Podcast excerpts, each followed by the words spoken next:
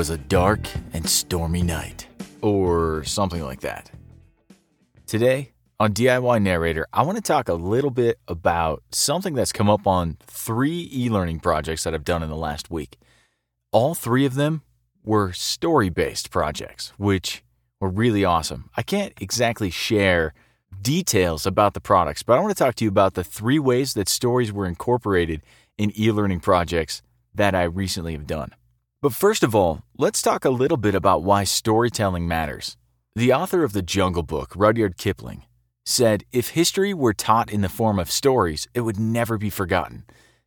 And I have to agree with him on that. If I can think back to my college experience, I took three classes from a professor who was dyslexic, had no notes, only wrote on the board once in a while, but stood in the front of the class and basically told history in the form of a story from memory for him, which was unbelievable to me. I only needed to take one class from him, I took three. And yes, I made sure to let him know how phenomenal they really were. Think about how complex a story can be, but how wrapped up you can become in it. Think of any long series, be it a television series or a book series. Three of them come to mind for me. In television, think about the TV series Lost, which I think ran for seven seasons, which became way too complex towards the end. Season five especially got weird. Maybe a seven, six seasons? I can't remember. Anyway, season five was really weird. They're jumping around. I don't want to ruin it for you. If you haven't seen it, it's really worth a watch. The second one I want to talk about is Harry Potter. We have seven movies or seven books. If you look at the books, they are long. I had a car trip one time where I had book seven on audiobook that I was listening to. The drive was nine hours one way. Then I was in town for a week listening as I drove around town. And then it was nine hours the other way. And then I got home and I had to read for another hour and a half to finish the book. But I remember that story really well. Then, something I'm just getting into, don't ruin it, no spoilers, is Game of Thrones. I'm way behind on Game of Thrones. I'm halfway ish through the second book. I almost gave up on Game of Thrones in the first book. It took me about five hours before I wrapped my head around all of the characters. Honestly, it was the characters. There are so many to keep up with. The first book was 36 hours, audiobook. The second book is about the same. I'm about halfway through, so let's call it 18 hours. I'm over 50 hours into this book. I have all the characters memorized. I know their voices when they speak, thanks to the phenomenal audiobook narrator whose name slips my mind. But that's the thing I'm trying to point out is that the stories are a great way to get complex information across to our learners. So, I'm going to talk about the three ways that stories were incorporated into e learning projects that I narrated this week. The first way I think is the most common. You, as the omnipresent sort of learner is trying to understand some concepts.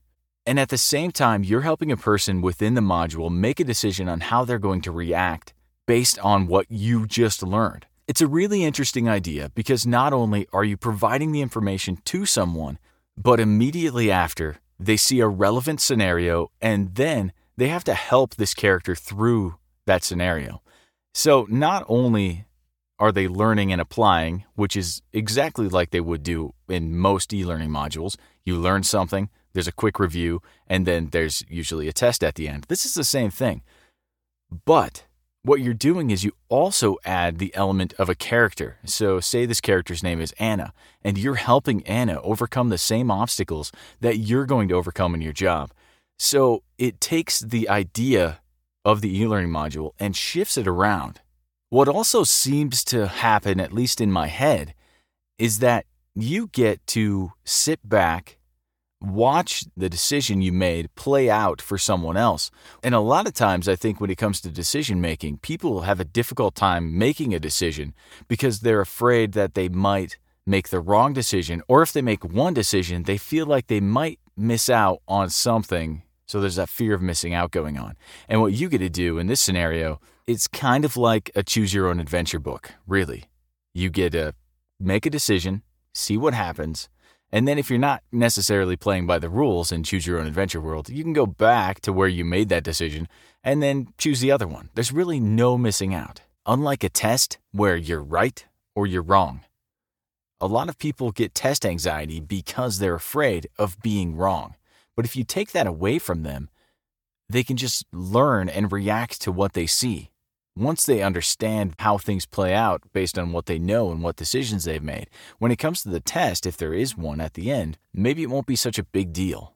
So that's the first one, where you're making a decision or helping someone else make a decision. The second one actually placed you within the story itself. So you have a kind of a third person look in the first scenario, but in this one, it's more of a first person where you are in the story and the decisions you're making are your decisions and that kind of changes the way the story interacts with your brain.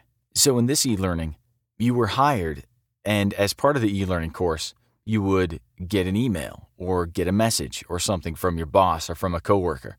And within those emails or those messages were decisions that you had to make based on something that you were currently learning. How would you handle this kind of situation?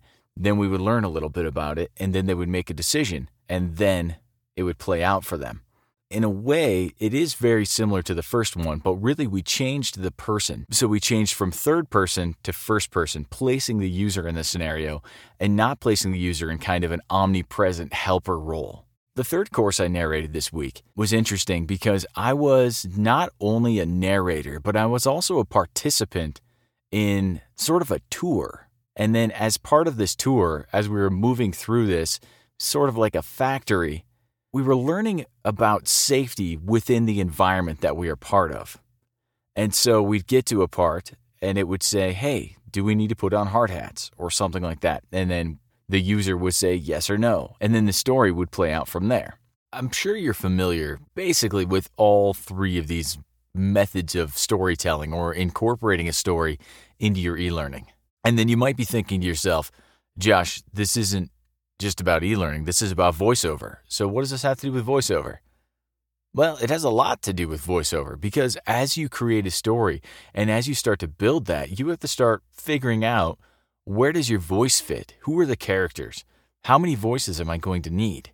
How am I going to make sure that the voices, if I have multiple ones, actually sound like they're having a conversation, especially if maybe they were recorded at different times? Those are all elements that I've covered in previous episodes. But one thing I want to bring up is that your narration and your story needs to have an element of relatability and an element of realism in it. Because if your character isn't relatable, or if your narrator or your storyteller or your character's voice doesn't sound a lot like the learner, they're not going to be able to relate to that character. And we all know that when you can relate to characters better, you'll enjoy the story even more, and you'll hopefully remember more from it. As far as realism goes, we know when they picked the wrong actor for a part, or we know when you're watching something and the acting is terrible. We've all seen the e learning with live action actors, and it's just poorly acted and contrived, and no one seems really comfortable. And all that does is give your learner a reason to make fun of your e learning and not a reason to continue to pay attention to what it is you're trying to get across. I would assume that that's one of the biggest mistakes in e learning is distracting your learner from the learning by making a poor decision in how something is presented to them. Because if something is presented poorly, you're going to take away from the overall immersion, the overall experience, and the overall engagement. So make sure you go back and listen, especially to episode one, on how to connect better with your script and how to deliver a better performance and practice. Absolutely practice your performance. Practice, I think there's five or four pieces of homework in episode one that you can do to help you deliver a more engaging and more realistic performance for your e learning program. That's all for this week. I know it wasn't exactly voiceover related, but I was kind of surprised when I had three different methods of storytelling used in three different projects that I worked on this week, and I thought maybe we should talk a little bit about it. Plus, I know that storytelling and e learning is a big thing right now, and it's something I'll probably revisit in the future. And if you have any questions, feel free to drop me a line. you can head over to DIYnarrator.com or send me an email to host at DIYnarrator.com. This has been episode lucky number 13, all about storytelling and e-learning. For show notes, head over to DIYnarrator.com slash 013. And be sure to reach out on social media if you have any questions or you just want to say hi. Always excited to say hi. Thanks for listening. We'll talk to you soon.